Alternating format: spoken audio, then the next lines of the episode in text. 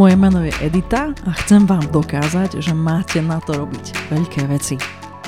Manažujem rôzne firmy už viac než 15 rokov, vďaka čomu stretávam množstvo zaujímavých ľudí z biznisu, najmä podnikateľov. V podcaste Diagnoza podnikateľ sa s nimi rozprávam o tom, ako začať podnikať a ako byť v podnikaní úspešný.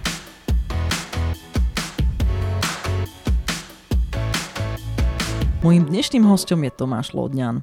Tomáš už 9 rokov so svojou spoločnosťou Good Request podniká v biznise s mobilnými aplikáciami a webovými riešeniami a viaceré z nich, napríklad Bistro.sk, Nehnuteľnosti.sk či Tipsport Ligu, v bežnom živote určite používate aj vy. Zamestnáva viac než 90 ľudí a má už zákazníkov aj v zahraničí, ale cieľne pôsobí v regióne Žiliny. Je zanieteným lídrom, ktorý vo verejnom priestore veľa komunikuje o hodnotách, firemnej kultúre a ľuďoch. Dnes sa porozprávame o tom prečo, ale samozrejme aj o jeho podnikateľskom príbehu. Tomáš, vítajte. Zdravím vás, ďakujem za pozvanie. Ďakujem, že ste prišli. Ja mám takú obligátnu uh, otázku na úvod, takže ide moja obligátna podcastová otázka na úvod. Prečo by si vás vaši zákazníci mali vybrať? No tak uh, pretože robíme skvelú robotu. To je podľa mňa taký, taký najlepšia reklama a my, keď sme začínali a nemali sme moc budget na marketing, tak som hovoril, že tá robota nám musí robiť tú reklamu, aby sa zákazníci vracali, aby pozývali alebo posúvali náš kontakt ďalej. Takže myslím si, že robíme skvelú robotu. Máme dobrý tým ľudí.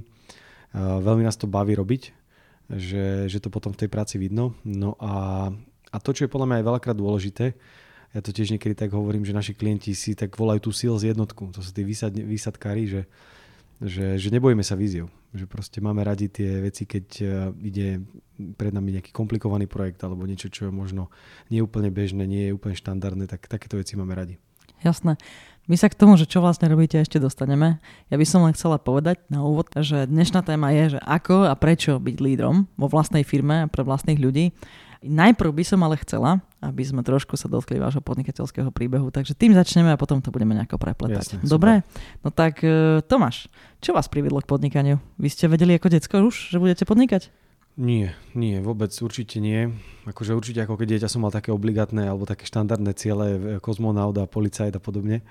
Ale nejak sa to tak stalo, no. Akože v podstate mm, tá cesta životná je vždy definovaná aj tými ľuďmi, ktorých stretnete Samozrejme máte nejaké vzory aj doma v rodine a podobne, ale akože určite to nebolo také, že som vyrastal v nejakom veľmi podnikateľskom prostredí a od narodenia mi bolo ako keby vštepované, že toto je tá cesta, ktorú pôjdeš. Skôr um, tak prirodzene som sa dostával do okruhu ľudí, ktorí boli veľmi aktívni. Možno aj počas študentských čias som bol vlastne v organizácii ISEC, ktorá mm-hmm. veľmi tak podporovala ako keby také kreatívne myslenie a také, že, že proaktivitu. A to tak postupne vo vás ako keby e, dáva také semienka. No a mal som šťastie samozrejme na ľudí okolo. Už počas koncom vysokej školy sme vlastne začali rozbiehať ten ekologický startup Trashout. A, a myslím si, že bola to aj taká, že zhoda okolností, že v správnom mieste, v správnom čase a, a zároveň vravím, že tie veci, že, že veľmi som sa pozeral na to, že čo vlastne nás baví, alebo mňa, alebo ľudí okolo a tak sme sa k tomu prirodzene dostali. Jasné. Vy ste vlastne boli niekedy zamestnaní? Bol som, bol som zamestnaný počas, ale no, je pravda, že je to trošku už také podnikateľské. Eh, počas vysokej školy, koncom vysokej školy som vlastne mal eh, eh, čiastočný úvezok, alebo teda som pracoval ako študent v, v takej organizácii, ktorá sa volala že Vedecko-technologický park a oni podporovali mm-hmm. začínajúce podnikať, začínajúcich podnikateľov a ja som vlastne tam bol taký projektový manažer, kde som implementoval nejaké a pomáhal nejakým veciam. Takže som bol z, zo pár rokov zamestnaný akože ešte na vysokej škole a potom ešte možno pol roka po vysokej škole, keď som skončil, alebo rok. Jasné. Takže... Tak takú milimetrovú skúsenosť teda máte zamestnaneckú, ano. ale neviem, či je to úplne taká typická zamestnanecká nie, skúsenosť. Nie, určite nie, lebo už aj v tej dobe som mal vlastne šéfa, ktorý bol veľmi taký, že veľmi to bolo také ako keby otvorené, veľmi to bolo také flexibilné Čiže malo to už také parametre mne toho podnikania aj z toho titulu, že nám dával tie príležitosti a že sme sa mohli na to dívať, že OK, tak vymysli si projekt, zrealizuj ho, napíš si business case, hej, akože mm-hmm. už tieto veci tam ako keby boli, takže viac menej, viac menej to síce bolo zamestnanie, ale tá sloboda tam bola na vysokej úrovni. Jasné. Váš biznis príbeh začal takým trošku americkým spôsobom, že, že rovno startup, vy ste spomínali, Trash Out, Áno. tak eh, k tomu došlo ako? No e, práve s mojim kolegom, alebo teda spolužiakom aj zo z vysokej školy, e, s Jozefom sme e, boli aj teraz stále, ako keby sme takí, ako keby, že ekologicky nadšenci a bavia nás tieto témy a keď vidíme aj teraz akurát ráno hovorili, že tá priemerná teplota na Slovensku mm. už sa dostáva k 40 Je to tak je to, je to asi problém. No. A jednoducho tá téma nás ako keby nám, nám badila a, a viac menej sme sa tak prirodzene dostali k tomu. Jozef bol na eh, Erasme vo Fínsku a tam vlastne robil, taký, robil bakalárskú prácu a vymyslel vlastne takú ideu, že lokalizovať eh, nelegálne skladky. Vrátil mm-hmm. sa s tým naspäť a my sme vlastne sa dali dokopy a postavili sme k tomu nejaký taký business case ktorý sa síce z dlhodobého hľadiska nepozda, ne, nepodoval úplne na business case, lebo tá organizácia sa potom switchla skôr do ako keby NGO, do neziskovky lebo naozaj ako keby na tomto ekologickom a odpade tam, alebo na týchto veciach, ktoré sme riešili, sa úplne nie ľahko hľadal ten biznis model, ale veľmi nás to bavilo a ten projekt je živý, funguje, darí sa mu a naozaj sa používa v mnohých krajinách na svete. Ja som z toho projektu už odišiel teda, keď som zakladal Good Request, to bolo vlastne v roku 2013. Uh-huh. Mhm. Som to už celé prenechal Jozefovi a on potom vlastne nejaký ďalší tým si k tomu našiel, ale naozaj eh, ten projekt eh, bol dôležitý, lebo nás naštartoval. Čiže to, že ste začali startupom, nebola nejaký, nejaký cieľený plán, proste taká náhoda to bola v kombinácii s tým, že ste mali áno, kolegu. Áno, áno. Akože určite sme sa pohybovali veľmi aktívne v tom, lebo vtedy v tých rokoch, povedzme, že 2011-2012, teraz si úplne nespomínam, kedy boli prvé Startup Awards, mm-hmm. ale to bol taký moment, kedy sa to začalo tak veľmi startupov rozbiehať. Mám pocit, tak, že to zhruba. bol tak, tak. Takže ten, ten pojem startupu začal byť taký, mm, nazvem to, že taký mainstream, začal mm-hmm. sa mhm. tak o tom viac hovoriť, aj tá, ten ekosystém začal vznikať, hej, však spot vznikol a podobne. Áno. No a a tá komunita sa začala tvoriť. Takže bolo to trošku aj také sexy v tej dobe, ale akože skôr nás bavila tá téma, tak by som to povedal, akoby toho, toho projektu. Ste vravali, že sa ďalej darí tomu projektu, tak možno len eh, okrem toho, že sú je vo viacerých krajinách, aspoň trošku povedzme, že o čom je, lebo naozaj v kontexte dnešnej doby je to ako vážna vec. Hej. No tak ten projekt bol vlastne zameraný na mapovanie a nejaký, nejaký reporting eh, nelegálnych skladov, ktoré sa nachádzajú po svete, s tým, že vlastne na začiatku to bolo hlavne orientované ako keby z pohľadu nejakého social, že na nahlasím, ako komunita môžeme sa okolo toho zorganizovať, niečo čistiť. No ale samozrejme časom sa to veľmi vyvinulo aj do také roviny spolupráce so samozprávami, kde oni vlastne z toho majú nejaké dáta, vedia si proste pozerať mapu a naozaj keď si to otvoríte, tak uvidíte, že tam sú fakt že tisícky skládok. Je to celkom dobre aktualizované, lebo je tam taká ako keby aj komunitný rozmer. Veľa samostatných nejakých neziskových si to zobralo a že na základe toho mapujú nejakú oblasť a vlastne vedia potom s tým buď pracovať, že získavajú na to nejaké zdroje, alebo sa zorganizujú, alebo tlačia na mesto alebo obec aby teda jasné, niečo jasné. s tým. A nakoľko ste vy už v tomto startupe cítili, že tí ľudia a firmná kultúra a tak ďalej sú kritickí? Lebo to ma zaujíma vlastne. Boli ste dvaja, alebo ste nakoniec boli viacerí, ako Vi, to bolo? Viac nás bolo, nakoniec nás bolo asi možno aj do 10, povedzme, v tom, v tom momente, keď sme tak akože najviac intenzívne vyvíjali. Uh, jasné, akože úplne hneď. Už pri aj desiatich ľuďoch sa vám na, na, stane to, že má, povedzme, že hľadáte ten talent a dostanete do firmy niekoho, ktorého vlastne zistíte po nejakom čase, že tam nechcete mať. Mm. Hej. Čiže už aj pri desiatich ľuďoch si uvedomíte, aké dôležité dobre nastaviť ten proces a dobre si možno definovať tie hodnoty a takéto záležitosti. Takže pomerne rýchlo som si uvedomil, že ten úspech e, naozaj stojí a pada na tých ľuďoch a hlavne v tom biznise, e, v tom IT biznise, ktorý robíme aj my, alebo aj konec koncov aj tie pre väčšinu startupov je gro nákladov, teda dokým sa nedostanú do nejakého škálovania potrebuje tlačí marketing, tak Áno. gro nákladov sú mzdy, alebo teda mzdové náklady. Takže, takže je to aj dôležité z tohto pohľadu, ale ako pre ten rozvoj firmy je to kritické, pretože aj keď sa dneska budeme baviť o tom leadershipe, tak v podstate v súčasnej podobe firmy tí ľudia, ktorí vtedy so mnou stáli, sú teraz tí kľúčoví lídry, mm. ktorí ťahajú tie kľúčové týmy, takže to ide ruka v ruke. Rozumiem. Trošku ma zaujíma aj to, že ste, vravili ste, že tak náhodne to vzniklo s tým Jozefom, že ste sa spojili, ale predsa len človek si vyberá aj tých partnerov, takže možno trošku porozprávať o tom, že prečo vlastne bol ten klik, lebo aj to je dôležité, že s ním ste si sadli a že s ním ste niečo Tak uh, ono to je vždy o tom, že si musíte rozumieť akoby ľudsky, hej? že sa viete spolu zabaviť, viete spolu ísť, e, ja neviem, na pivo, viete spolu stráviť spolu nejakú aj dovolenku, hej? že to je akože taký veľký crosscheck, ktorý vám urobí to, že čistým človekom viete fungovať. No a a potom bolo skvelé to, že ja som bol skôr taký ten, nazvem to, že ten softový človek a Jozef bol zase veľmi silno ten hardskillový v tej mm-hmm. dobe, takže Jasné. v tomto sme sa veľmi doplňali. No a, a bola to ako keby že super skúsenosť. Jozef nakoniec potom tiež, on teraz sa myslí, že pracuje v Google aktuálne, ale akoby ten projekt tu sa tiež venuje čiastočne, takže ako bolo to podľa mňa určite prínosné pre, pre, pre všetky strany, ktoré sa v tom momente toho zúčastňovali. Ešte spomenieme možno Milana Dubeca, uprostred toho celého, lebo to je celkom také tiež známe no. meno, že tí, čo nás počúvajú, ak, toto, e, ak, ak počujú to meno, tak si asi vedia aspoň trochu zaradiť, takže ano, ano. ten bol aký? No, my sme sa s Milanom stretli v podstate pomerne náhodne tiež na nejaké akcii na Žilinskej univerzite, kde proste boli nejaké projekty alebo prezentovala sa práve téma podnikania a vtedy sme tam mali prezentáciu o tomto našom projekte a Milan sa za nami potom zastavil a dal nám vizitku, že zastavte sa chalani, že chcem sa s vami o tom baviť viac.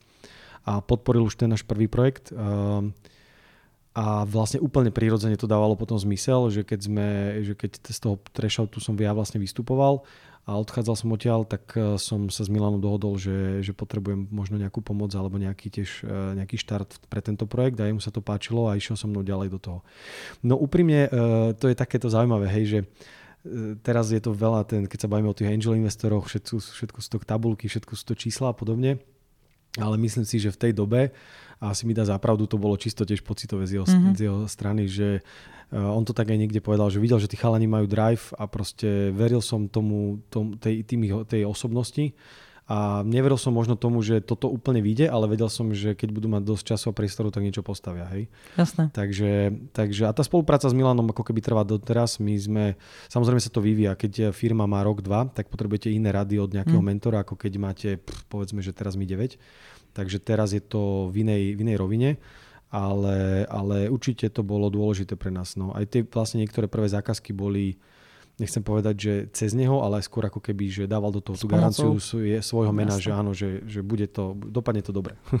Tak ešte mi prosím povedzte, ako teda došlo k tomu, že z toho trashoutu ste šli a že ste si vlastne išli založiť ten projekt, ktorý Áno. dneska vlastne lidujete už ako firmu Áno. Good Request. No my sme vlastne sa v istom momente, keď ten trashout sme dostali do fázy, že sme vyvinuli väčšinu tých kľúčových funkcionálí, tak to začalo byť hlavne o tom marketingu, o nejakom proste partnershipe a podobne. A tým pádom sme sa dívali na to, že máme zrazu v týme 4, 5, 6 programátorov, ktorí sú, sú dobrí. Tie mobilné apky vtedy, čo nás strašne bavili, tak som si hovoril, že to, vtedy to bol akože obrovský trend a sme si hovorili, že to bola strašná škoda, ako keby teraz, e, že čo, že vlastne nemali sme úplne až tak priestor, že čo ďalšie im dať vyvieť v rámci toho projektu v tom danom mm-hmm. čase. Tak, uh, tak sme sa začali vlastne o tom s Josefom baviť a ja som vlastne, sme sa dohodli, že ja už v rámci ako keby projektu Trashout budem robiť nejaké menšie veci, aby sme ten tým ako keby vedeli dobre utilizovať. No ale ono to asi po nejakom rok, dva veľmi akoby, že začalo naberať uh, na tom, že, že sme prirodzene získavali tie zákazky a sme sa dostali teda do bodu, že v roku 2013 sme to teda na konci roku 2013 sme vytvorili úplne samostatnú firmu a potom to chvíľku koexistovalo, uh-huh. ale už v istom naozaj v roku 2014-2015 ten, ten, tá firma začala naberať aj počet ľudí aj všetko a už som nemohol mať fokus aj tam aj tam. A tým pádom sme sa dohodli s, s Jozefom, že sme to úplne ako keby rozdelili. Jasné tak e, možno by ste ešte o tom mohli porozprávať, keď ste nabrali prvých zamestnancov, že ako ste na to šli, lebo keď e, ako vidím to, že sa to tak prelínalo tie dva projekty, ale ano. predsa len aj možno vo vzťahu k tej téme, ktorú čo skoro už začneme rozoberať, tak ako ste vlastne vybrali tých prvých N zamestnancov? Tak na začiatku naozaj, keď sme, väčšina firmy bola naozaj že čerství absolventi v tej dobe a taký najjednoduchší pre nás kanál bol, že proste kto bol tvoj šikovný spolužiak, ktorého si mal v ročníku alebo v triede a proste napíš mu, alebo hej, akože išlo to veľmi takto veľmi takto organicky s tým, že boli sme blízko fakulte, lebo predsa len vtedy sme aj vzhľadom na ten projekt Reshout, aj vzhľadom na to, čo sme robili, tak mali sme trošku taký báz okolo nás, že robíme zaujímavé veci uh-huh. a tým pádom sa nám na škole relatívne dobre ako keby hajrovalo hľadal ten talent, ale to, čo platilo vtedy, už teraz vôbec neplatí. Akože tedy bol naozaj ešte relatívne prebytok talentu, keď to tak poviem, hej, že naozaj ten talent v tom roku 2013-14 ešte ho, nie že bolo dosť, akože bolo to skôr o tom, že nebola taká obrovská konkurencia a tie projekty sa možno ľahšie, ľahšie, ľahšie sa nám to stávalo určite vtedy, ako keby som to mal teraz stávať na zelenej lúke. No. Rozumiem. Ja by som už rada pokračovala s témou, ale som si uvedomila, že som vám nedala žiaden priestor povedať trochu viac, čo je Good Request. A keďže ja to viem, ale posluchači to nevedia, tak poďme trošku povedať, že čo to vlastne ten Good Request je a čo vy, čo vy robíte ako firma. Tak my vlastne pomáhame typicky veľkým produktovým firmám stávať digitálne produkty. My mm-hmm. digitálne štúdio, ktoré dokáže postaviť e, produkt end-to-end, to znamená od dizajnu, teda od nejaké analýzy dizajnu cez e, mobilné webové aplikácie až po nejaké testing a následne nejakú údržbu. a v podstate toto je náš core business. Aktuálne máme nejakých cca 90 ľudí a tí ľudia sú samozrejme rozlezení po Slovensku. Najväčší alebo najväčšia časť je v Žiline, ale toto je ten, ten hlavný biznis, ktorý robíme. Tak ešte to ma zaujíma, lebo ste spomínali Žilinskú univerzitu a ešte sa k nej vrátime v tomto rozhovore. Myslíte, že by to okrem toho, že boli lepšie časy, lebo ešte ne, nebolo také šialená bitka na trhu práce IT, takže to bolo významné, že ste vlastne boli v, pri univerzite a v Žiline? Um, určite je podľa mňa dôležité byť pri univerzite. Uh-huh neviem teraz úplne povedať, že či je kritické byť v Žiline. akože ja som taký trošku taký lokál patriot, ale ne, ne, nedával by som tomu nejakú výrazne väčšiu váhu. Myslím si, že keď je človek pri univerzite v Bratislave, v Košiciach alebo kdekoľvek inde, alebo aj v Čechách, hoci kde, tak eh, na konci dňa tie podmienky alebo ten priestor je, je, je podobný. Čo je dôležité je, že mať vedľa seba talentovaných ľudí, to je ako keby naozaj tá mantra, že ako sa hej, hovorí, že ak ste v najmudrejšej miestnosti, tak ste v zlej miestnosti. Mm. A treba naozaj potom aj ten tým stavať tak, že hľadáte ľudí, ktorí sú k vám ako keby komplementárni a vás vedia doplniť v tých vašich slabých stránkach. A to je tiež dôležité si uvedomiť, že naozaj tých slabých stránok máte veľa. a, no a tým pádom je podľa mňa dôležité byť pri... Tá univerzita proste je také miesto, kde sa koncentruje ten talent a samozrejme sa tam koncentrujú aj firmy a tým pádom uh, viete proste začať robiť nejaké prvé biznisy. Hej? A, ale tým pádom to je dôležité. No. Tomáš, tento podcast je určený malým a stredným podnikateľom, ktorí teda už podnikajú a chcú si nechať od pírov poradiť, alebo ľuďom, ktorí proste túžia po podnikaní, aj keď ho teda počúvajú aj ľudia, čo ich proste baví biznis, ale ale vo vzťahu k tým prvým cieľokám, ktorých som eh, spomínala, je pre mňa dôležité, keď tu donesiem svojich respondentov, že okrem toho, že rozprávajú svoj príbeh a možno aj nejaké svoje názory, že teda rozdávajú rady, takže vás k tomu ano. budem tak vyzývať, dobre? Viackrát. Ja rád rozdávam rady. tak eh, ja by som sa chcela tak akože začať skúsiť kúskať do tej témy. Vy asi teda budete radiť to, čo hovoríte na trhu. Na tom trhu je už trošku cítiť, že rozprávate o tom, že je dôležitá firemná kultúra, je dôležité to, aká je akože, že, že pohoda vo firme, dôležití ano. sú ľudia. Aj teraz ste vlastne už niekoľkokrát, hoci len krátko ešte sa rozprávame, spomínali ľudí. Um, prečo to tak máte? Skúste vysvetliť, že čo je tá pointa, že prečo je to toto dôležité. No tak eh, ako som spomínal, naozaj, že v tom, v tom digitálnom biznise, keď to zo všeobecním, tak eh, ten talent je kľúčový, lebo definuje tú kreativitu a definuje tie inovácie, ktoré dokážete. Vlastne to je to, čo vy kvázi obchodujete. Hej? Že my vlastne obchodujeme tu ten kreatívny potenciál našich ľudí a dokážeme to pozliepať, dať dokopy a proste urobiť niečo, čo, čo funguje. No a je pravda to, že aj keby tá situácia, povedzme, že na tom trhu práce bola úplne opačná, to, ten prebytok toho talentu by tam existoval, tak pre mňa by to bolo stále dôležité. Lebo vytvárate prostredie, kde tí ľudia sa chcú vrácať, vytvárate prostredie, kde je tam vysoká dôvera, Zároveň je tam vysoká dôvera aj na to, keď niekto urobí chybu, že to je veľmi dôležité, že, že tí ľudia musia robiť chyby a musia sa na nich akože sami popáliť, lebo na vlastných chybách sa naozaj človek najlepšie naučí.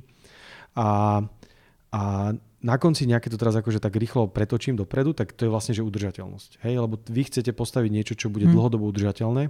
Teraz myslím tú firmu, ten projekt alebo ten biznis.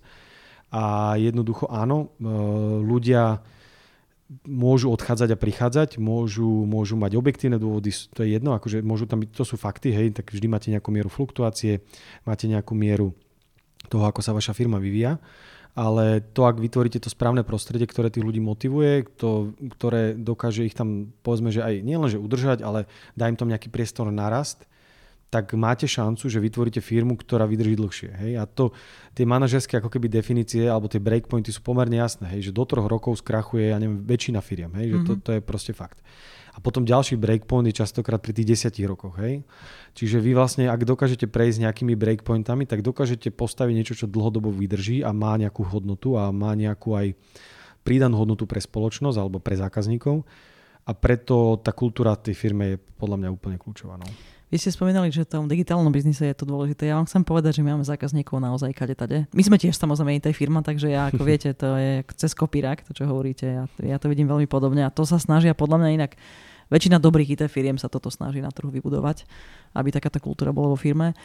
Keby už pre nič iné, tak fakt už preto, že tých talentov nie je dosť, takže treba o nich naozaj bojovať. Fakt, Ale som rada, že ste spomínali aj to, že asi aj keby to tak nebolo, aj tak by ste to tak mali, lebo proste chcete budovať niečo trvalé a chcete, aby sa ľudia cítili dobre. Tak to máme podobne. Chcem len tak zareagovať na to, že ste hovorili, že, že, že v biznise, kde teda väčšinu nákladov tvoria ľudia a v digitálnom svete. No moja skúsenosť je, že hore keď to platí takisto, vo výrobných firmách to platí takisto. Že vo svojej podstate sa zdá, že to je taký trend, ktorý konečne sa dostáva na svetlo Božie. A na rozdiel od, ja neviem, proste minus 50 rokov, kedy naozaj bolo podstatné, aby človek sedel hlavne v robote alebo pri pase a proste čo si robil teraz už naozaj treba brať do úvahy celého toho človeka na tom pracovisku. Takže len to chcem dodať, že sa mi zdá, že to je aj v iných biznisoch, že to nie len, len, len v našom A podľa segmente. mňa veľmi to, dobre ste povedali, že je to trend naozaj, že väčšiny ako keby dobrých firiem a to je, to je fakt a podľa mňa veľmi to teraz akcelerovala aj tá, tá pandémia mm-hmm. a ten mhm. hybrid work že vtedy to bol taký ako keby, že nejaký trend a teraz už je veľakrát sa na to pozerám, že to je ako keby the new normal, hej, že takto to Určite, je. je to nový normal. A inak povedzte, tak možno teraz máme priestor na to povedať, že vy ste ako zareagovali a, a možno aj predtým, že ako ste mali predtým týmto režim a ako, ako ho máte teraz? My sme v podstate od začiatku firmy mali veľmi benevolentný vzťah k tomu, odkiaľ ako, ako sa tá práca doručuje. Čiže my sme home office, proste ne, ne, keď niekto chcel byť týždeň doma, dva týždne, mesiac, hoci ako. Takže v tomto my sme boli vždy, ako základná poučka je vždy taká, že pokiaľ to nevadí, nevadí tomu týmu a teda nemá to vplyv na výsledok tej práce, tak ten človek môže robiť odkiaľ chce. A, ale faktom je to, že väčšina ľudí robila z ofisu. Mm-hmm. To je akože fakt, že, že naozaj keď si zoberieme, že pandémia, to je koľko, 2020, hej, mm-hmm. rok, Čiže predtým väčšina ľudí chodila do ofisu denne alebo že 4 z 5 dní. Potom, ako tá pandémia nastala, tak my sme, samozrejme, keďže mali sme už aj viaceré ofisy a boli sme pripravení na tú remote work, takže pre nás to bolo také, že zo dňa na deň, hej, že my, my sme isté. len do niektorých zasadačiek dokúpili lepšie, lepšie, lepšie konferenčné riešenia, alebo sa to začalo výrazne viac využívať. A silnejšiu Wi-Fi. hej, hej, presne ale mm, a nejaké organizačné veci, že sme ľuďom posielali domov stoličky z firmy a takéto, takéto veci, ale na konci dňa to pre nás nebolo ako keby žiadny dopad na prácu. Samozrejme, veľa to, veľa, pre veľa ľudí, ktorí boli zvyknutí na tie interakcie, to bolo také, že zvláštne, hej, že riešili sme kopec všelijakých akcií pomimo a snažili mm. sme sa všelijaké kvízy a neviem čo, asi ako každá firma. Áno. Ale realita je taká, že teraz keď sa pozrieme do aktuálneho stavu, že povedzme, že po pandémii, neviem, či to môžem povedať nahlas, lebo uvidíme, ak čo bude na jeseň. Veru. Ale akože povedzme, že už sme zasa po nejakej fáze, tak eh, ten hybrid work u nás je taký, že sa výrazne ako keby zväčšil že máme ľudí, ktorí sú úplne že remote 100%, to možno tvorí aj 20 až 25% firmy. Potom máme väčšiu časť, e, ktorá, možno ďalšia taká tretina, ktorí chodia do práce, ale chodia tak, že 2-3 dní do týždňa a asi to tak balancujú, že snažia sa hľadať, že keď majú ten taký, že potrebujú robiť niečo, tak mm. chcú byť doma, aby ich nikto nič nevyrušovalo.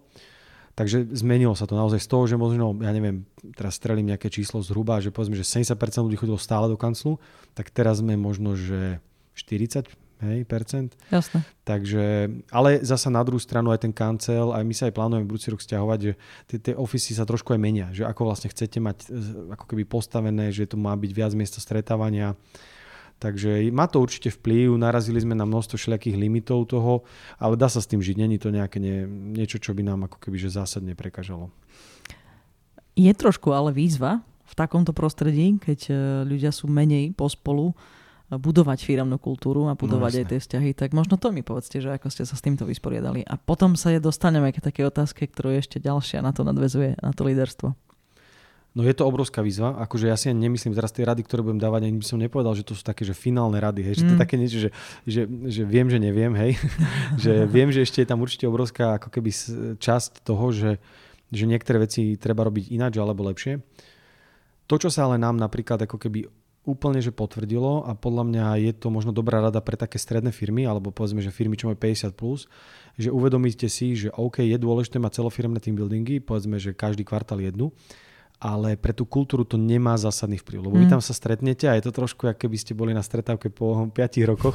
Tí ľudia niektorí, a na, typicky počas pandémie prišli ľudia, ktorí sa nikdy nevideli, hej, lebo z okolností mm. boli alokovaní do projektov a nikdy sa nevideli. A to, čo sa nám napríklad práve v kontexte toho leadershipu potvrdzuje, že musíte podporovať ten, tie malé týmy. Hej? Že tie týmy, ktoré sú že 10-15 ľudí, vytvárať im proste atmosféru, Presne. vytvárať, eh, dať im tomu ich lídrovi, jemu vytvoriť support. Samozrejme pre nás to znamenalo aj to, že vytvoriť nejaké leadership programy, proste mm. nastaviť celú tú cestu a aby aj lídry mali eh, ako keby podporu, hej, že to nie je len tak, že, že na, choď. Buď, a rieš to. Hej, rieš to, treba to riešiť, hej. Ale treba vytvoriť tú podporu a potom Uh, sa vám deje to, že vlastne už máte nejakú veľkú, povedzme, že good request kultúru a tam má niekoľko, 8 možno alebo 6 subkultúr, ktoré, ktoré sú úplne super a, a oni sú také typické možno v tých tímoch alebo v tých mm. platformách, ktoré riešia. Takže toto napríklad nám si myslím, že funguje lepšie. A, a aj faktom je to, že hej, to sú zasa tie manažerské poučky, proste ľudia sa musia nájsť, ten tým sa musí nájsť dvoch, troch píc, hej, nie, že to bude závodná jedaleň a aj keď sú 10, 12, max 15, tak sa vedia porozprávať, hej. Takže, takže toto je vec, ktorá nám funguje a to, na toto sa teraz sústredíme. No. My inak máme nie, veľmi podobné myslenie. Uh, už dlhšie máme vo firme naozaj, podľa mňa 7 rok máme tzv. tímovú štruktúru, tak to voláme. A on to je reál, reálne o tom, že tie týmy majú do 15 ľudí. Presne majú lídra. Ten líder samozrejme musí byť capable. Akurát sme mali uh, teda celý firmný team building. teraz v lete. Uh, sme to tak hitli tesne pred, pred tým vrcholom, podľa mňa ďalším pandemickým, tak dúfam, že budeme v pohode. Ale bolo tam presne to viditeľné, že tie, že tie subkultúry vznikajú. Aj, že vlastne tie týmy boli pokope. My sme sa snažili práve preto, že dlho nebola celá firma pokope, naposledy v septembri minulého roka, tak sme sa nesnažili teraz indukovať cílov mocou, to, že budeme mať nejaké viete, spoločné aktivity a premiešavanie týmov a tak ďalej. Ale no, bolo jasne. vidno aj to, a je to aj výzva naozaj, že ešte aj v tých bazénoch, viete, sa tak zbehli týmy. Hej? Tak som si povedali, že na budúce skúsime predsa len aspoň tak ako milimeter do toho šuchnúť, aby predsa len sa premiešali. Ale samozrejme to sa nedá tlačiť, to treba normálne, aby to bolo prirodzené. Je to, a presne ako je je to vec, ktorá, no oni sa poznajú, no tak ako je to prirodzené, že si sadnú k tomu istému stolu, dajú si možno spolu pivo a idú spolu, dohodnú sa na spoločných aktivitách v rámci toho team buildingu alebo v rámci nejakej aktivity. Hej. Akože podľa mňa, presne ako vravíte, netreba, vôbec proti tomu sa, tomu sa nedá bojovať, to by bolo vyslovene kontraproduktívne. Skôr treba hľadať to, ako trošku a čiastočne a postupne tie týmy premiešavať u nás je trošku výhoda v tom, a to je asi aj u vás, že my máme vlastne taký kvázi Matrix, hej, že na jednu stranu mm-hmm. máme platformu, ktorá je napríklad Android a na druhú stranu máme projekt, čo robíme pre klienta, takže preto sa snažíme, aby sa tí ľudia ako keby stretávali na tých kvázi team buildingoch e, nielen na platforme, hej, že majú Androidový team building, ale aj v rámci projektu, ktorý robia. Jasne. A tam už sú pomiešaní z rôznych, takže takto sa to trošku ako keby, takto to trošku tak ako keby režeme postupne. Matica tomu pomáha, ale zase tiež má svoje výzvy. No jasné, akože to je len vždy o tej škále asi. Áno, áno um, tak. Vy máte tú škálu úplne inú, takže tým pádom už uh, tie problémy zase sú také iné, pestrejšie. No rozprávame sa o ľuďoch a o firmnej kultúre, ale tá téma je naozaj, že prečo byť lídrom a ako byť lídrom. Takže ešte ma zaujíma, tak ako verejne komunikujete to, že je dôležitá tá firemná kultúra a tak ďalej, že prečo je teda dôležité byť lídrom? netreba byť lídrom, ale treba mať, ako keby treba robiť tú robotu toho lídra. Hej? Mm-hmm. To mhm. znamená, že treba ísť tú cestu, treba sa nebať e, tých zmien, treba sa nema, nebať toho, že komunikovať, treba ne, ísť prvý, hej? že ukázať, že sa to dá a v podstate, a v podstate aj robiť takéto, že robiť aj taký ten, ten štít a aby, aby tí ľudia videli, že keď e, sa strieľajú tie gulky, tak vy to chytáte za nich, hej. A jednoducho robíte proste za nich ako keby takú mm. tú, aj niekedy tú, nazvem to, že špinavú robotu, lebo to je podľa mňa ten leadership. Lebo veľakrát, hej, že sa bavíme, že no ja som teraz na vrchole nejakej organizácie a teraz ja tu mám všetky tie pozitíva, ale ten leadership je ťažký, proste ten leadership je extrémne náročný, lebo je to častokrát sam, taká osamotená rola, Mm. Aj keď ste povedzme, že tým líder Androidu a máme hej samozrejme štruktúry a teraz tých lídrov zasa nejako synkujeme, aby si odozdávali know a podobne, ale v mnohých tých problémoch ste sám a samozrejme máte podporu, máte zázemie a podobne, ale, ale je, to, je, to, je to veľká výzva a ten tým potrebuje toho lídra. Hej, že oni potrebujú mať niekoho, kto povie, že ideme tadiaľ, budeme robiť toto, toto, toto, keď je zlé, tak ja za to budem bojovať, aby to bolo lepšie a podobne. A, ale otázka je, hej, že či vy ako osobnosť chcete byť líder, lebo to tiež nemusí teraz akože byť nejaká mantra, hej, že, že skôr je to o tom, že, že či e, vám to dáva zmysel, či chcete na seba prevziať tú zodpovednosť, lebo tých lídrov môžete mať v týme viacero, hej, mm-hmm. že mhm. môžete mať aj niekoho, kto je perfektne zorganizovať ten team building, niekoho, kto ja sa aj skvelý v tej technológii a tak ďalej a môžete aj v tom týme 15 ľudí mať ako keby takých sublídrov, sublídrov alebo lídrov, ktorí ťahajú ten tým ale skôr je to podľa mňa fakt o tom, aby tí ľudia videli, že stojíte za nimi. Že proste mám to číslo, na ktoré keď zavolám, tak niekto zodvihne a chce sa so mnou rozprávať a chce pochopiť môj problém a chce vlastne ho riešiť. Hej. A toto je podľa mňa tiež dôležité, alebo veľa tých lídrov a možno aj u vás, aj u nás sú vlastne ex kvázi technické pozície, veľmi silný background majú technicky a tým pádom oni ako keby, že milujú ten svoj tým, keď to tak preženiem, že majú ho radi, ale že, že musia sa, a aj si, sú si toho vedomí, A to vlastne je kvázi taká akoby výzva pre všetkých ostatných, že, že investujte do tých soft skillov. Že to je ako keby mm. dôležitá vec, lebo tam sa to častokrát láme. A ja milujem také tie, tie teraz som tiež videl jedno to videjko, že ako vzniká tá miscommunication. Hej? Že a, a úplne na triviálnej veci, ako keď si hráte telefón, tak ako sa to dokáže ja, proste strašne jasné. zmeniť. Hej? A pri, pri desiatom človeku už neviete, čo povedal prvý. A toto sa proste deje že aj v tých týmoch bežne, že, že pri, tom, hm. pri tých nedorozumeniach, nepochopeniach, alebo takýchto, že no, ale vlastne on teraz myslel toto a ja si vlastne teraz niečo myslím iné tak e, zbytočne vzniká kopec nejakej energie, ktorá, ktorú, ktorú vy ako líder musíte proste s ňou pracovať a musíte to vysvetľovať, musíte to chápať, musíte to proste stále riešiť. Takže je to, je to ťažké, ale podľa mňa ten benefit pre tú produktivitu práce je akože zrejmy, takže go for it. Ja sa budem pýtať teraz nejaké otázky, ktoré budú vyzerať ako, že e, z každého rožku trošku, ale potom to nejako zaramcujem na konci. Takže teraz ide taká otázka, ktorá vyzerá byť, že nemá akože väzbu, ale má. Uh, podľa vás existuje rozdiel medzi mentalitou zamestnanca a podnikateľa? Tak... Uh... Existuje vôbec niečo také ako mentalita zamestnanca a mentalita podnikateľa? Podľa mňa áno, určite áno. Akože, no a to je to, je to že, že, že akú firmu budujete, hej? Lebo to, keď sa bavíme o tej mentalite zamestnanca, teraz sa pozrieme na tie ako keby negatívne konotácie tejto, nazvem to, že tohto spojenia slovného, tak je to väčšinou také, že ja si odrobím svoje a mňa to ďalej nezaujíma a tu mm. si pípnem a dovidenia. A toto je vec, proti ktorej vy akoby musíte kvázi bojovať a mali by ste vlastne chcieť mať mentalitu podnikateľov každého zamestnanca. Hej, že to je taký ten ideálny setup a, a vlastne poskytnúť tým ľuďom, alebo aby, aby chápali, e, po anglicky je to ownership, to vlastníctvo, mm-hmm. hej, že to je, že, že prečo mne na to musí veľmi záležať. Hej. A, ale tomu sa bežne sa tomu nedá vyhnúť. Akože v každej firme, bez ohľadu na to, ako je tá kultúra postavená, tak máte niektorých ľudí, ktorí možno nie sú tak úplne spriahnutí s tou kultúrou, s tou víziou, s tými vecami, ale objektívne prinašajú nejakú hodnotu a je to proste nejaký taký win-win model, kde navzájom to funguje ale asi by to nebolo dobré, ak by to bolo u väčšiny. Hej? Že vy potrebujete mať nejakú kritickú masu, ktorej proste vadí, že hen tam ten pixel ušiel a on si to všimol a mm-hmm. možno to nie je jeho ako keby zodpovednosť to teraz ako keby riešiť, ale on si to všimol, alebo si všimne, že prečo nemáme na toto proces, veď už trikrát niečo a je to niekto, kto vôbec je úplne mimo toho orgánu, ale príde a povie, že toto musíme upratať. A vlastne všetci, že aha, vlastne hej.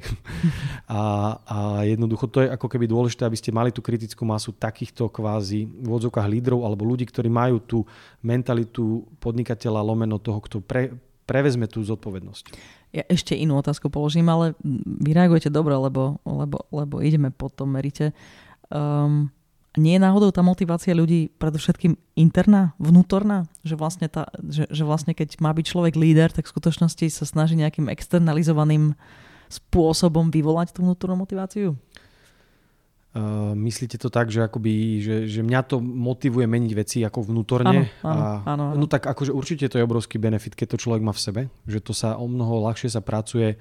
Hej, a to aj my sa vo firme veľakrát bavíme o tom, že ten leadership ako tá téma je, ako celok je ťažká. Hej? A teraz samozrejme niekto má na to väčšie predpoklady, niekto menšie. A, ta, a, a to, tie predpoklady sú presne, to mohlo byť nejaké vzdelanie, to mohlo byť nejaká spoločnosť, kadečo, proste veci, čím si to človek prešiel. A tým pádom tým pádom sa ľahšie pracuje s ľuďmi, ktorí proste už z povahy veci sa dívajú na, na, na tie problémy tak, že poďme to vyriešiť. Hej? Mm. Ťažšie sa presvedča niekoho, kto je povedzme veľmi introvertný typ, ktorý proste si nechce alebo, alebo nevidí v tomto pridanú hodnotu. Nie je teraz ale podľa mňa, podľa mňa mali by ste vo firme dať príležitosť každému, lebo niekedy sa aj môže stať to, že ten introvertný líder sa z neho stane skvelý líder. To sa aj nám stalo ale na druhú stranu by som to nejako silno ne, ne, nelámal. Hej. Čiže je dobre využiť silné stránky tých ľudí. To znamená, ak niekto má tú vnútornú motiváciu, tak ho v tom podporiť, lebo všetky tie ďalšie kroky sú o mnoho ľahšie. Hej. A, a to je tá vec, ktorú my sa devíme niekedy na ten leadership a to je taký ten pojem, teraz sa to zvykne hovoriť, že adaptívny leadership. Že, mm-hmm. že nesnažíme sa budovať všetkých tých lídrov rovnakých, čo pôvodne niekedy dávno bola, bolo v pláne. Ale teraz, teraz sme si uvedomili, že, že, že proste oni majú nejakú autentickú auru, majú nejaké autentické v niečom sú silnejší, v niečom sú viac aj rešpektovanejší vo firme, niekto zase iný v niečom inom a proste skôr im dajme ten priestor že teda nech prehlbujú tie svoje skills v tom, čo ich baví. A áno, musia byť na nejakej elementárnej úrovni zladení navzájom, hej, lebo zasa tak niektoré veci musia byť konzistentné, ale nemusíme teraz úplne z každého robiť pomaly, že každý líder musí byť coach, hej, keď to tak preženiem do extrému, lebo proste to možno nevie, ani nechce a ani ho to nebaví. No. Inak to platí aj na zamestnancov. Ja vám musím povedať, že považujem za, za legitimný, aj keď nie pre mňa ako vnútorne príjemný a povedzme, že ani nie, neviem sa s tým ani stotožniť, ale považujem za legitimný postoj, že sú ľudia, ktorí naozaj chcú prísť do práce, odpracovať a odísť. Je to normálne alternatíva ako názoru na vec. Áno, akože je to vec, kde mm, áno, že, že to je ten, ja si myslím, že sa to bude čoraz viac zmeniť. Ja si myslím, že takýchto ako keby nie že len ľudí, ale aj pracovných pozícií, ktoré vám nedajú ten možnosť, lebo tí ľudia väčšinou majú tento mindset, lebo nedostali priestor na rozvoj. Hej? Mm-hmm. Že, že e, rýba vždy smrdí od hlavy, čiže niekde tam proste niečo v tej organizácii zlyháva a ten človek není motivovaný.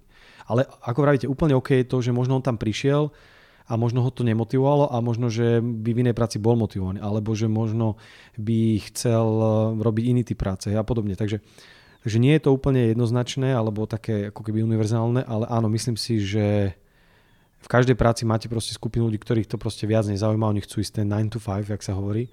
A, a to je úplne OK, ale, ale podľa mňa z dlhodobého hľadiska aj v tej spoločnosti aj to, ako sa ten leadership mení a ako sa mení aj tá povaha tej práce, všetko, tak to bude podľa mňa klesať.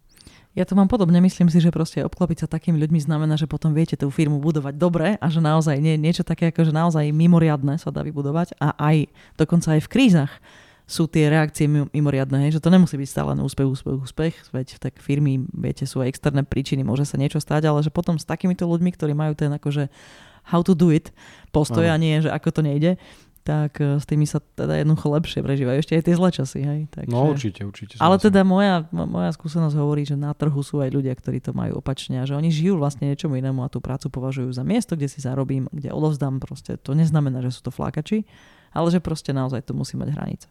Tak, súhlasím. No o to viac sa potom s takým hybridným týmom ro- uh, ťažšie robí a ťažšie sa robí aj tým, aj tým lídrom, tak ja vlastne smerujem k jednej otázke. Vy ste aký líder?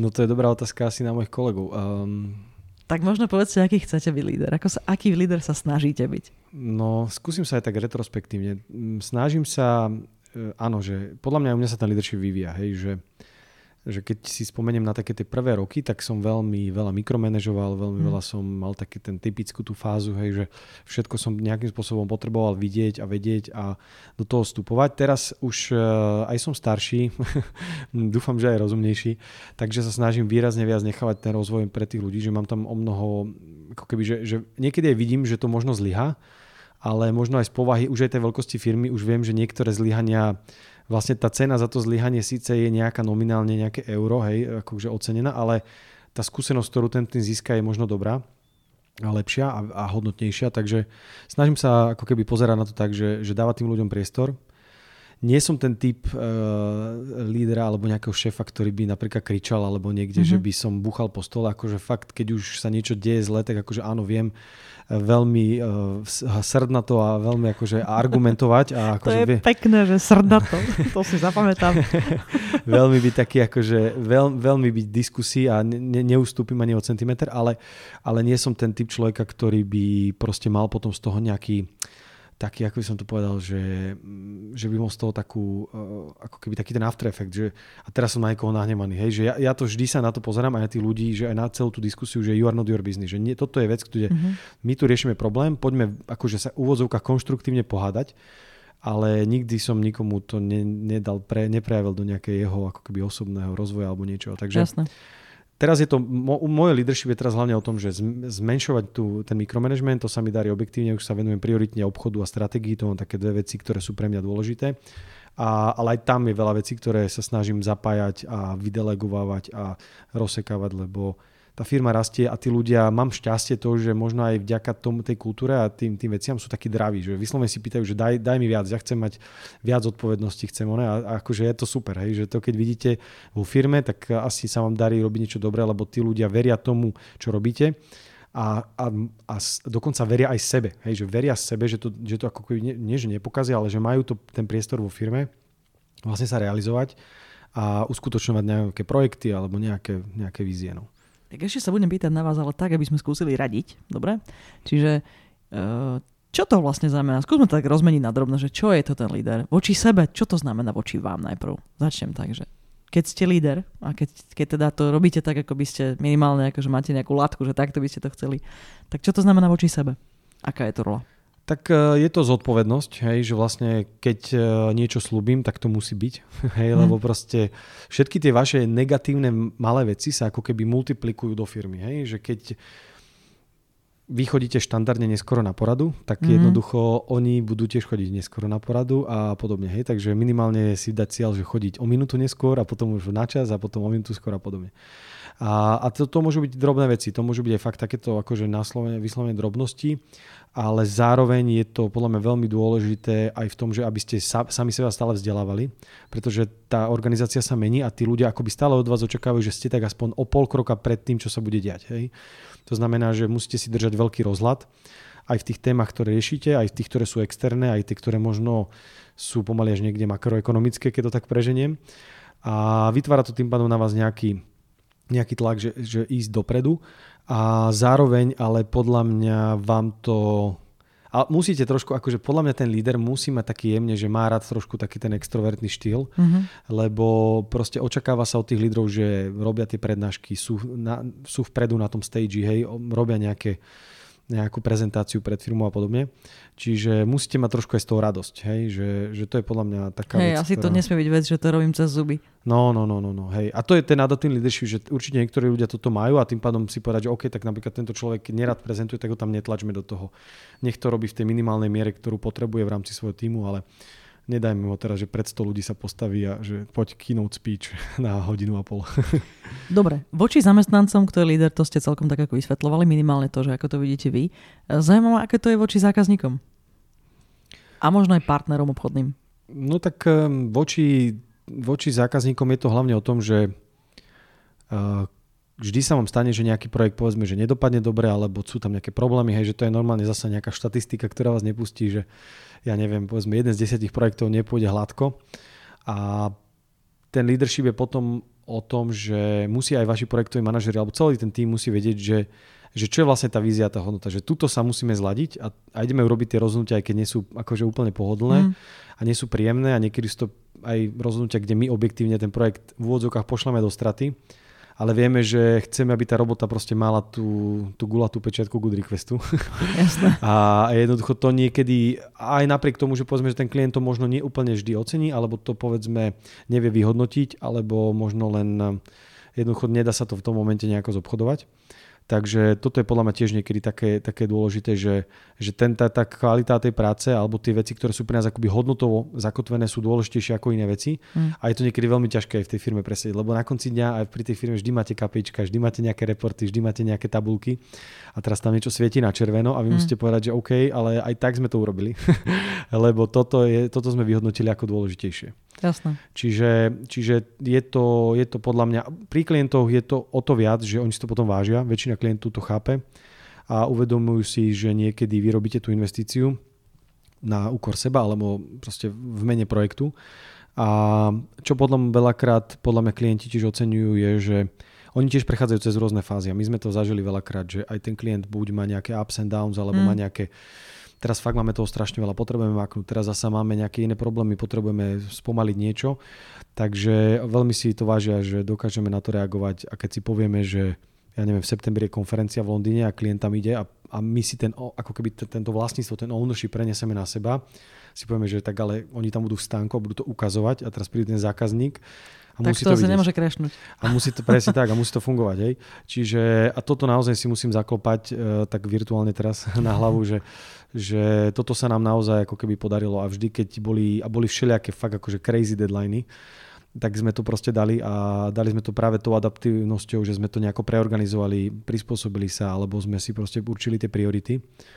A, ale samozrejme, samozrejme je to vždy o tej komunikácii. Hej? Takže, takže myslím si, že klienti v ponímaní toho leadershipu najmä vnímajú to, že sa na nás môžu spolahnuť. Hej? Že, že prevezmeme jednoducho ten, ten ownership na seba. Jasné vy trošku pôsobíte aj vo, vo vzťahu ku svojej komunite alebo k spoločnosti, poviem tak slovenskej, tak možno by ma to zaujímalo, že, že ešte toto skúsme vydisovať, že kto je líder smerom ku komunite, ku okoliu, v ktorom firma ano. existuje. No tak eh, my máme takú, ako zvykneme to tak hovoriť, že my sme vyrastli z nejakého, presne z toho podubia okolo fakulty alebo okolo univerzity, okolo tých startupov a, a podľa mňa tam funguje takéto účtovné madať dal, že my sme vtedy niečo dostali a teraz by sme to mali zasa dať, aby zase možno ďalší mohli to zobrať a postaviť na tom svoje firmy, alebo vyrásť, alebo proste ho, hoci čo.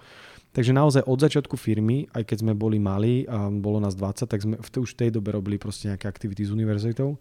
Samozrejme teraz tá škála nám umožňuje robiť o mnoho väčšie veci, mm. zaujímavejšie. Takže naozaj teraz, okrem toho, že teda robíme veľa s fakultami, so študentskými klubmi, s rôznymi e, profesormi alebo s nejakými predmetmi konkrétne, že na predmet toho dávame nejaké case studies, akože množstvo aktivít, že desiatky, tak uh, vlastne máme taký ten flagshipový projekt, ktorý voláme Good Request Academy. Mm-hmm. Na, na Margo tohto projektu sme teraz dostali od nadácie Ponty z ocenenie Viabona, zodpovedná malá stredná firma, takže z toho sa tešíme. Gratulujem. z toho sa tešíme. No a ten projekt je postavený v podstate taký, taký lievik, alebo taký ten mhm. funnel, mm. hej, že na začiatku máme tieto aktivity, ktorých je strašne veľa, ktoré sú rôzne, zamerané na hlavne na masu, kde ten, ten, ten investícia času z našej strany je povedzme, že relatívne nízka a ono čím sa ide bli, ako keby do toho hrdla toho lievika, tak sa to otáča. No a z okolností teraz pondelok sme štartovali dve akadémie paralelne, čo máme teraz aj pre nás je také nové iOS a Android, uh-huh. kde vlastne ľudia už prechádzajú tým, že už prejdú nejakou stážou, tá bola predtým nejaké 2-3 mesiace a teraz vlastne dostávajú ako keby full-time úvezok a majú 10 týždňový intenzívny program, kde vlastne potom už idú rovno do projektov. Hej. Takže ladíme to už nejaké 3 roky. Toto je taký náš už iOS už má tretí ročník, backend už má teraz vlastne kvázi prvý, ale akože zase využívali sme tie skúsenosti z, tých, eh, z iných platform, no a chceme ešte rozbehnúť dizajnovú akadémiu. No a vlastne vychádzame z toho aj predpokladu, že samozrejme veľa ľuďom, uh, ako že jeden taký poviem otvorene objektívny dôvod je tým, že riešime tým nejaký problém na trhu práce, kde dokážeme vychovávať ľudí, ktorí sú v našom ponímaní veľmi niž, hej, lebo už keď sa bavíme o tých IT technológiách, tak keď chcete tak Java, to je, to je veľký problém. Hej, jasné. tak akože dobre, Java, PHP, máme tie veľké jazyky, hej, ale my keď robíme iOS, hej, mm. alebo robíme napríklad eh, UX design alebo designerov celkov, tak tých je to není ako šafránu. Hej, to není akože mainstreamová technológia alebo mainstreamové zameranie. Takže z tohto dôvodu samozrejme tým riešime nejaký svoj problém, ktorý my aj, aj ako firma možno máme, ale aj ktorému ako keby veríme, že, že tí ľudia budú si to vážiť a že budú im to, budem to dávať zmysel a vlastne väčšina z nás z nich potom ako keby že ostane vo firme. Čo samozrejme ale ne, ne, neplatí 100% a tí ľudia sa môžu potom alebo sa zamestnajú, alebo odídu, alebo čokoľvek. Ale, ale dáva nám to proste zmysel. Dáva nám to zmysel, že tie feedbacky sú skvelé. Hej, že tých ľudí, ktorých keď vieme posúvať a, a tí ľudia a ja mám pocit a je, normálne mám taký pocit, že ešte keď sú mladší, hej, že keď hlavne sa bavíme o tých čerstvých absolventov študentoch, tak oni sú takí, že extrémne draví, že proste oni tie ano. informácie ano. hltajú normálne po, po kýbloch, hej, no, doslova. A niekedy sa nám fakt stalo to, a to sme si teraz uvedomili, že že my keď tieto procesy máme dobre posetapované, tieto, čo idú v rade, akože celý ten Good Request Academy program, tak my toho človeka dostaneme možno keď tým prejde a potom následne začne robiť na projekt, tak do 6 mesiacov je pre nás akoby medior, ktorého keď niekde inde hajrujeme na trhu, tak musí mať za sebou 3 roky práce. Hej? Uh-huh. A, a je to o tom, že, že možno trafíme aj taký dobrý timing, že kedy sú tí ľudia takí veľmi aktívni trafíme aj to, že im t- t- tie vedomosti veľmi takže predžujeme a proste im to chrlíme v obrovských dávkach a že majú okolo toho celý ten, celé to prostredie a môžu sa posúvať. A je to pre mňa také, že inšpiratívne, že keď si fakt predstavujem také tie veľké firmy, hej, že Google a podobne, že keď máte tú škálu a viete tam naozaj vytvárať také, že kreatívne prostredia, tak to môže byť úžasné. No. To môže byť fakt také, že, že dokážete fakt meniť svet. No. Tak verme, že dokážeme. Eh, ja hovorím inak, že viete, že vždy sa viete zlepšiť a že nikdy vlastne to nie je koniec. Lebo keď je, tak potom vtedy vlastne v skutočnosti už ten koniec nastal, ho ešte nevidíte. veľmi, veľmi inšpiratívne, čo hovoríte. Tomáš, ja som vlastne rada, že ste spomenuli aj to, že to má nejaký konkrétny prínos, lebo my sme sa celkom veľa rozprávali hodnotovo a vyzerá to tak eh, tak viete, že hovoríme o, o, o, o ideách a o ano. tom, že prečo je to dobré, ale ono to má fakt aj praktické, normálne, že finančné a, a normálne praktické dopady a praktické benefity aj pre tú firmu, keď, keď rastie. Takže Asi díky, tak. že ste to povedali. Okrem toho, čo ste spomenuli, ešte nejaké iné benefity? Okrem toho teda, že si tým pádom ako zaistíte taký prílev uh, ľudí budúcich a že sú dravší a tak, tak ďalej. my, my robíme akože množstvo iných aktivít. Hej. My sme členom Žilinského IT klastra, uh, sme členom Slovensko Digital. To sú veci také, že robíme tomu, lebo tomu veríme, že to slovenské IT napríklad a feedbackujeme typicky mobilné projekty v rámci platformy Slovensko mm-hmm. Digital, lebo tomu veríme, ale akože toto nemá nejaký biznisový charakter. Nevidíme ten charakter, akože, že by nám zrazu prišla nejaká zákazka, ale skôr vidíme to, že aj tá komunita na to reaguje, aj, a, a možno keď poviem k tomu priemyslu, možno, že nejakí zamestnanci to vyhodnotia, áno, však títo chalani robia niečo pre toto a toto je pre mňa dôležité, mm-hmm. tak si to tak spoja, ale akože veľa tých aktivít, ktoré robíme, sú, sú long run veci, hej, že vieme, že to treba spraviť, není toho, kto by sa toho chytil. Ale nie, akože je práve, že na Slovensku kopec aktívnych ľudí a keď vieme tomu aj my pomôcť, tak je to super. Hej. Takže z tohto sa tešíme a tak treba moja skúsenosť, moja skúsenosť tým je, že keď človek robí takéto aktivity, alebo firma robí také, tak, takéto aktivity, že vlastne dobrá, dobrý benefit je, že stretne podobných ľudí. Že ale, vlastne potom z toho vznikajú mimoriadne spolupráce.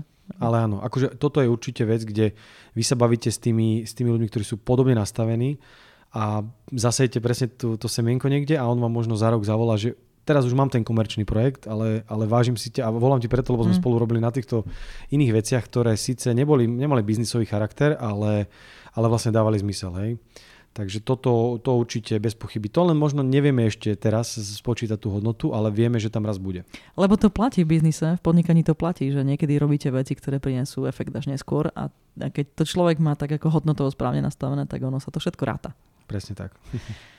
Ešte sa budeme rozprávať, ale mám taký ten moment vždycky v každom podcaste a teraz sme zhruba v tomto momente, keď uh, povedal mi raz môj brat, že prosím ťa Eda, on ma tak volá, nerozprávajte sa väčšine len tak vážne, ale proste daj aj nejaké veci, ktoré sú vtipné, lebo tí ľudia, čo, čo, čo ti tam chodia, oni majú za sebou proste roky toho, že budujú firmy a kadečo museli už stretnúť po tej svojej ceste, takže určite zažili aj nejaké vtipné príbehy, no tak máte niečo, čo vyťahnete teraz? No my ich máme určite veľa, akože niektoré sú ale asi nepublikovateľné, lebo sa udiali na našich teambuildingoch a akciách, kde sa nám podarili kadejaké kusky.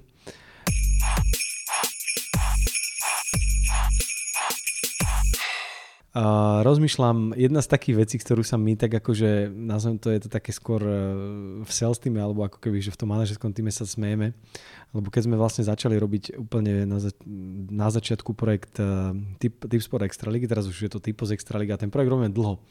To s Rišom Linternom sme sa stretli strašne dávno, ja neviem, to už je aj 6 rokov mm-hmm. možno. A úplne na začiatku, keď sme išli vlastne rokovať doslovna v tu, a to bolo presne ten moment, kedy my ako keby taká tá startupová firma, sme išli piati chalani proste v, v starom takej polorozbitej Astre, čo som mal také prvé auto, dávno, dávno. Jasné. A na tom sme išli a boli sme piati v tom aute, že bez klimatizácie, sme vystúpili z toho, toho slo, predtým slovom na tom sme vypadli z toho auta. Vysaunovaní? Hej, hej, vysaunovaní a teraz vedľa nás zaparkoval Rišo na proste nejakom veľkom aute, vedľa neho jeho právnik na veľkom a teraz išli do toho slova tu rokovať a sa nás dívajú, jak sme vyskakovali z toho auta, že koľko vás tam ešte je chalani tak to sme si tak povedali, že potrebujeme nové auto. To bol nové nás taký milník, keď sme povedali, že OK, že síce moc na tom nezáleží, ale musíme, tak to sa vždy tak smejeme, že niekedy, niekedy si to treba trošku premyslieť, lebo to bol taký trošku taký trapný moment. No. Chápem. Ale on to patrí k podnikaniu, lebo obvykle sa začína z mala, z mala a no, potom jasné, sa rastie. Jasné. Najlepšie postupne, aby to bolo trvalé. Tak ja by som sa ešte chvíľočku vrátila k tej téme, ktorú rozoberáme.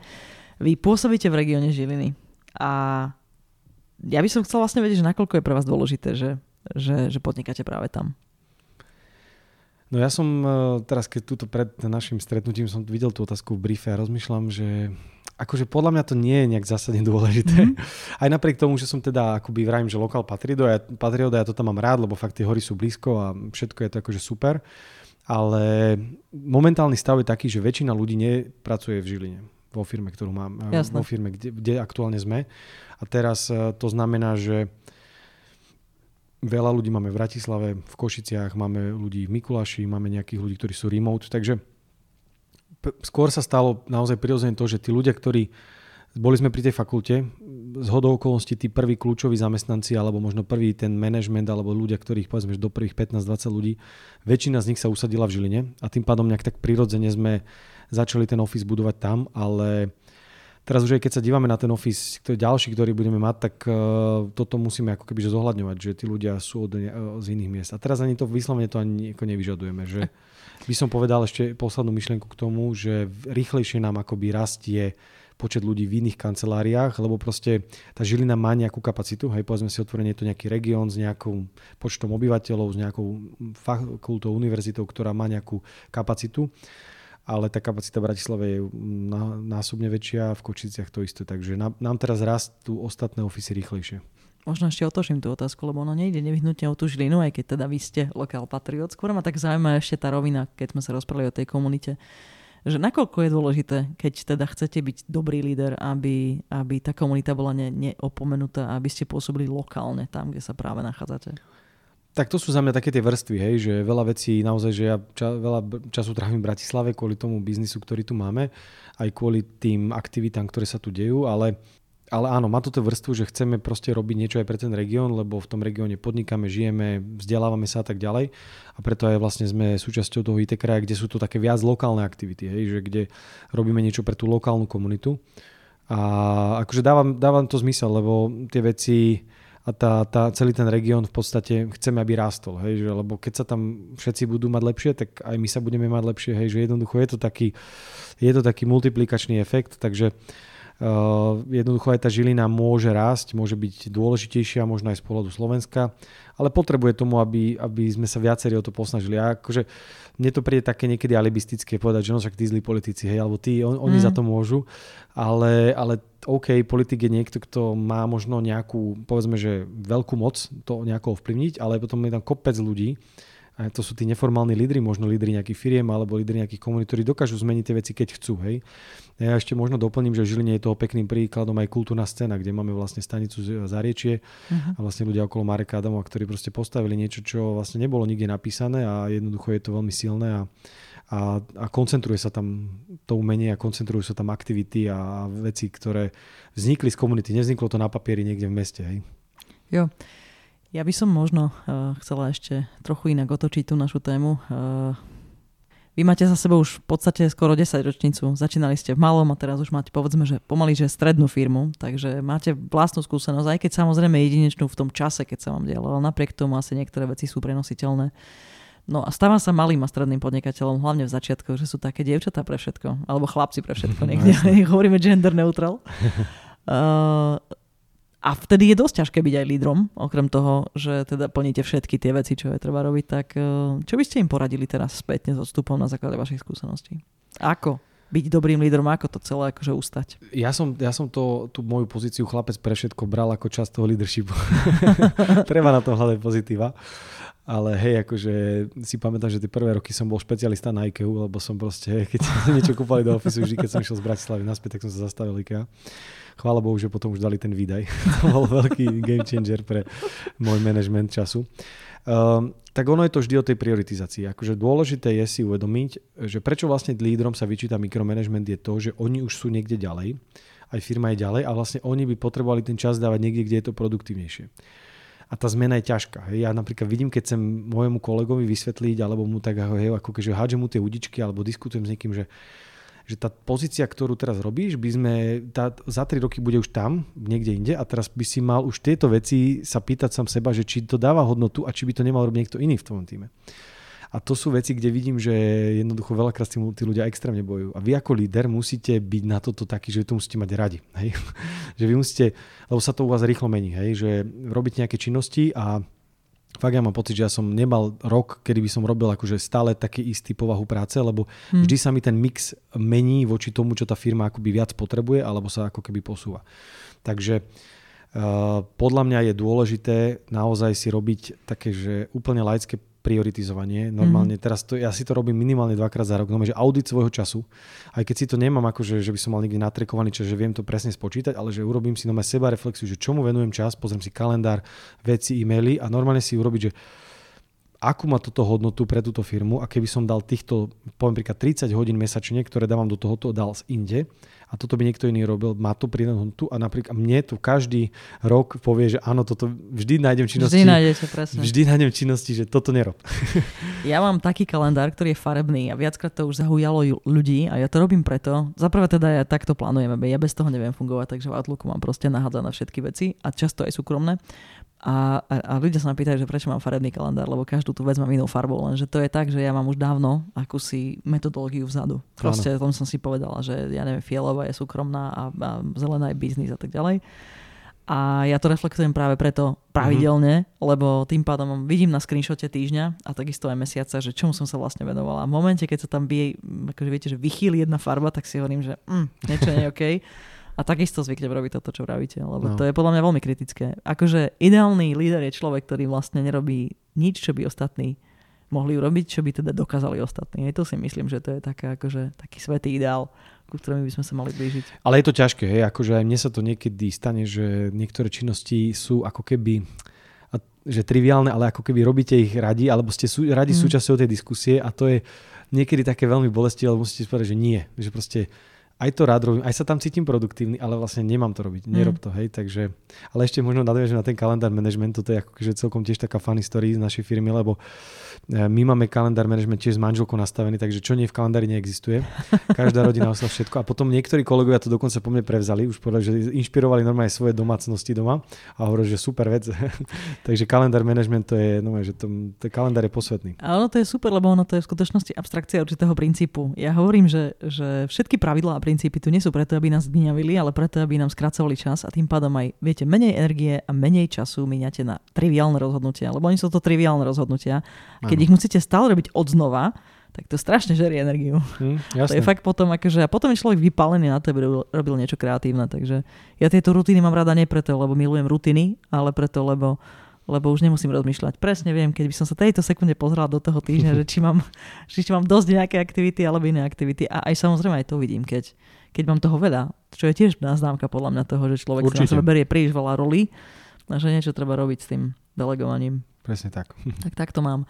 No, um, ešte by som sa chvíľku ale pýtala teda, že ako v úvode zvládnuť to množstvo rolí?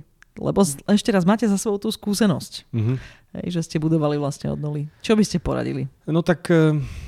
Tak, no, tak treba to spraviť. No. Akože, e, ťažko sa, ako, ke, keď sa naozaj teraz akože pozerám na to z momentálnej skúsenosti, tak fakt je to o tom prioritizovaní.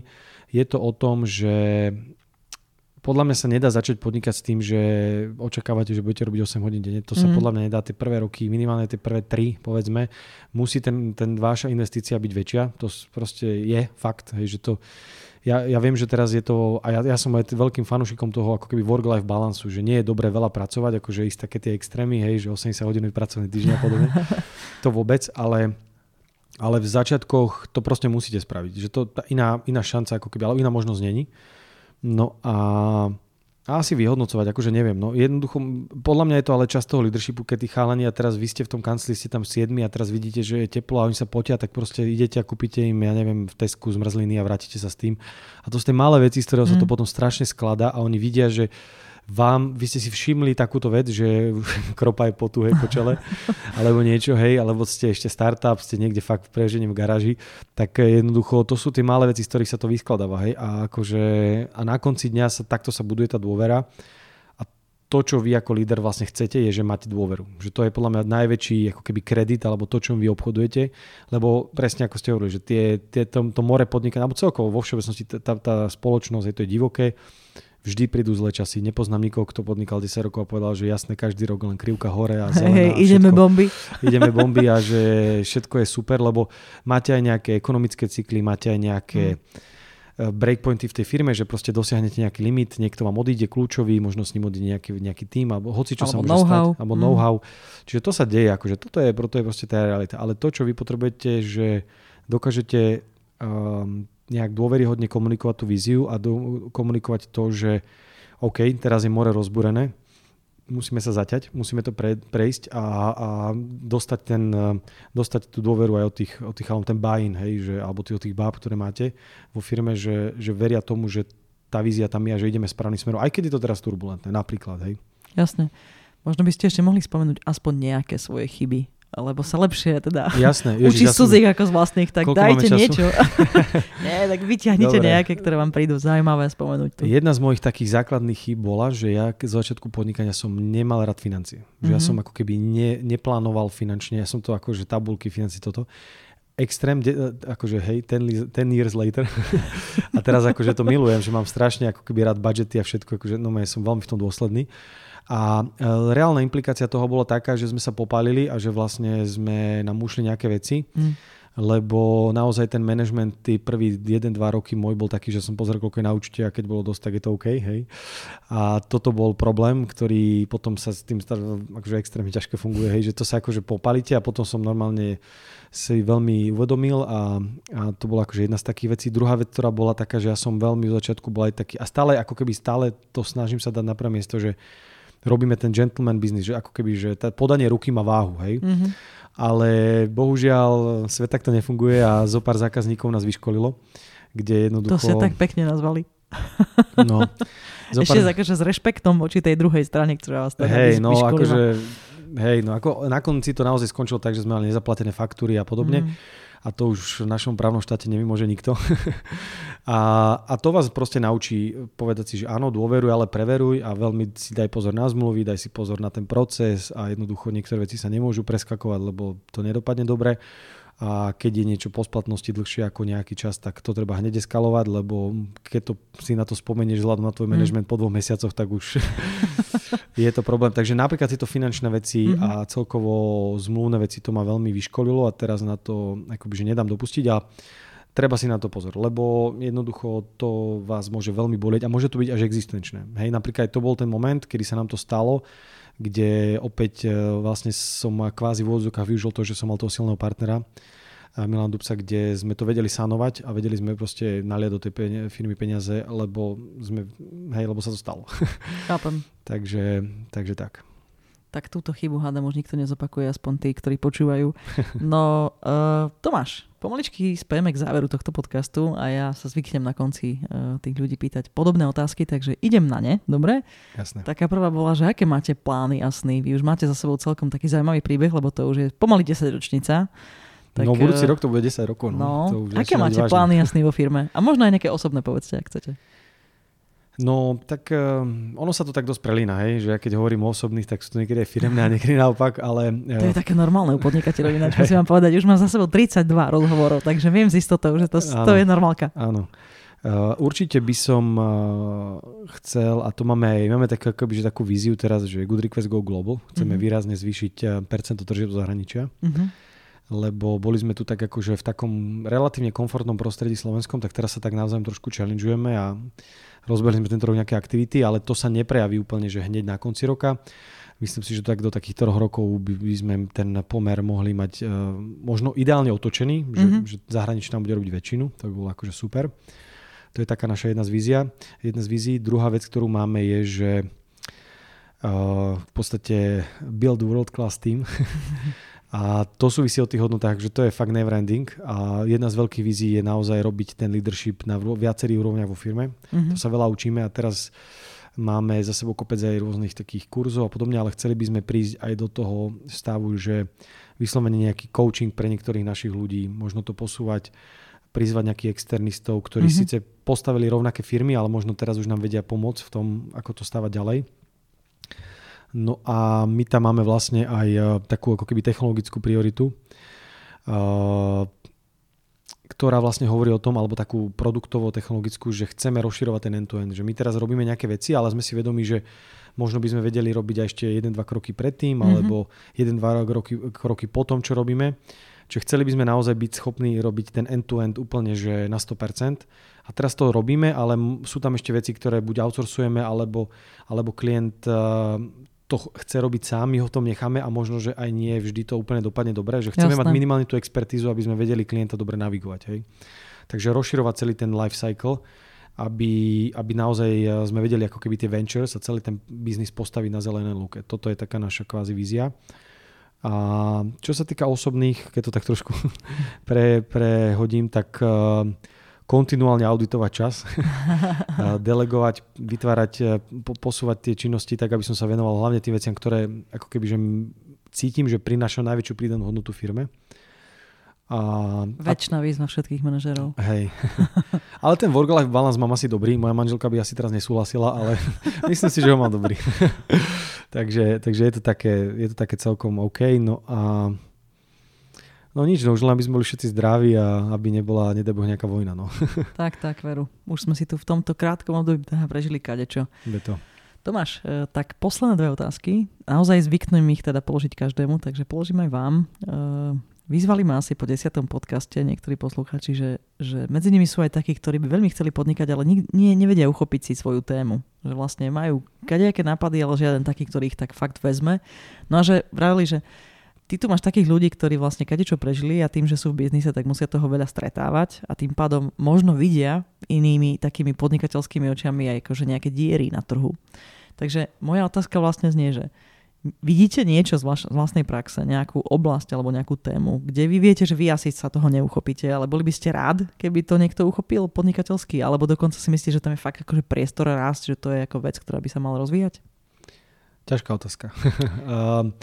neviem, čo je ten business case, hej, že ak je to, že ona by chcela robiť nejaké, alebo on by chcel robiť nejaké služby, tak podľa mňa v službách je priestor na inovácie na Slovensku obrovský. Mm. Hej, že normálne to je na samostatný podcast, kde sa môžeme baviť a najjednoduchšie je, že pocestujte si západnú Európu, choďte sa pozrieť kade tade a zistíte, že tam sa dá toľko vecí robiť ináč a lepšie, mm. že a teraz nemyslím len tú horeku, ako ste vyhovorili, ale môžu to byť aj iné proste atrakcie, hoci čo, akože naozaj si myslím, že tam je veľa priestoru na budúcich podnikateľov a možno aj niektorých z vášho podcastu. Takže tam sa len inšpirujte, doneste to sem. Tam je to veľmi dobré to, že tam nefunguje škálovanie, takže keď niečo funguje dobre v Prahe, vy sa môžete inšpirovať, doneste to sem a máte v podstate unikátny biznis. Takže toto je podľa mňa určite fakt. E, čo je náročnejšie, že keď sa bavíme o nejakom biznise, ako je náš, ktorý sa globálne škáluje, tak e, alebo dá sa ako keby robiť od hocika ďalej, hocikám a tak ďalej, tak e, veľa tých inovácií je v podstate definovaných nejakými takými inovačnými hubmi, ktoré sú ako Silicon Valley alebo možno, že Londýn a podobne, kde naozaj vzniká množstvo projektov, ktoré je zaujímavé to, že sú vlastne public. Vy si to viete teraz pozrieť, vy si pozriete, do čoho kto zainvestoval, aké sú tie firmy a v podstate viac menej predbiehate trh. Hej? Lebo keď sa bavíme o tom, že by ste to chceli aplikovať povedzme, že v Strednej Európe, tak viete, že my sme tak plus minus 5 rokov za nimi. Vždy, áno, vo väčšine teda segmentov, hej a tým pádom um, môžete si sa inšpirovať aj niečím takýmto. Ja si osobne myslím, že nie je vôbec problém ako keby nájsť ten nápad, že vy sa veľakrát tí ľudia len um, ako keby challengeujú, že či to chcem robiť, nechcem a podobne. Mm-hmm. Viete, ten príklad, čo robíme, my, my robíme biznis, ktorý je relatívne bežný, hej, že to, čo my robíme, takých firiem je X, aj v tej dobe, keď sme začínali, OK, bolo ich asi vtedy menej, ale už vtedy existovali, hej, a jednoducho nebolo to niečo úplne super unikátne. Čiže podľa mňa nesnažte sa teraz postaviť tú unikátnosť ako kľúčový aspekt, mm-hmm. snažte sa postaviť unikátnosť toho, ako vy tú službu doručíte zákazníkovi, hej, že čo je tá customer experience. To je podľa mňa téma, ktorú by vás mala zaujímať. O tom sa málo hovorí možno, alebo nie dostatočne. A to je vec, kde viete veľmi narásť a v podstate, v podstate to, že budete, keď to preženiem, predávať e, parky na tom nejakom, nejakom meste, tak možno z toho urobíte skvelý biznis a urobíte francízovú sieť a vyškalujete to a bude to skvelé a po celom Slovensku sa budú jesť vaše parky. Takže a je to obyčajný parok rožku. Hej, len je to o to, že ako to dokážete doručiť, zabaliť, predať, odkomunikovať. Jasné. Takže ja by som, hlavne by som ich možno podporil v tom, že nech sa neboja. No posledná moja otázka, aby sme to tak zaramcovali, celú našu tému, aj, aj nejaké veci, ktoré ste porozprávali z toho vášho podnikateľského príbehu. Tomáš, keby ste mali dať tak tri kľúčové rady budúcim malým a stredným podnikateľom, aké by boli? No určite, že budujte tým, investujte do ľudí okolo, seba. Podľa mňa nie je až tak úplne dôležité, aby teraz hneď na začiatku vášho podnikania mali nejaký veľký ako keby ten hard skill, že ale, ale že vidíte v, tým, v ňom ten potenciál, to je podľa mňa dôležité, že určite ľudia.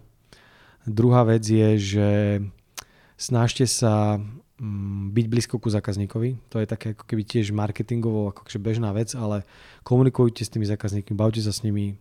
Radšej ten produkt aj keď to máte dodať celé, hej, za pol roka, každý mesiac chodte za nimi, ukážte im, ako to vyzerá. Mm-hmm. Veľmi vám to pomôže. aj napriek tomu, že to není povedzme nejaký agilný štýl, to je jedno, bez ohľadu na to, ako, čo, čo to je, tak komunikujte so zákazníkmi, spýtajte si tú spätnú väzbu. A aj keď napríklad už máte nejakú štruktúru a povedzme, že ten projekt dodáva niekto iný, tak si vytvorte nejaký mechanizmus, aby ste sa stále vedeli so zákazníkom rozprávať. To je podľa mňa extrémne cenné. No a tretia vec je, možno pou, pouč, poučte sa z chýb ostatných, ako je napríklad zlé finančné plánovanie, alebo nedostatočné, alebo to, že vlastne niektorým veciam sa ne, nevenujete. No takže učiť sa na chýbach ostatných je podľa mňa skvelá vec a naozaj, že v tejto dobe, ktorej žijeme, a koniec koncov aj váš podkaz je toho dôkazom, že že toho know-how je veľa, všetci sú ochotní to zdieľať, všetci nemajú problém to rozprávať, takže, takže už len ísť do toho. Ďakujem vám veľmi pekne, že ste prišli aj za tento príjemný rozhovor. Prajem vám, aby sa vám tie vaše aj súkromné, aj tie verejné, alebo tie firmné eh, sny podarili. A, a dúfam, že sa vidíme niekedy na budúce. Všetko dobré. Ďakujem krásne. Vypočujte si aj ďalší diel podcastu Diagnóza podnikateľ. Môj host bude, ako obvykle, hovoriť o svojom podnikateľskom príbehu a dotkneme sa aj novej biznis témy, ktorá vás pri vašom vlastnom podnikaní môže zaujímať. Inšpiráciu môžete načerpať aj na www.diagnozapodnikateľ.sk.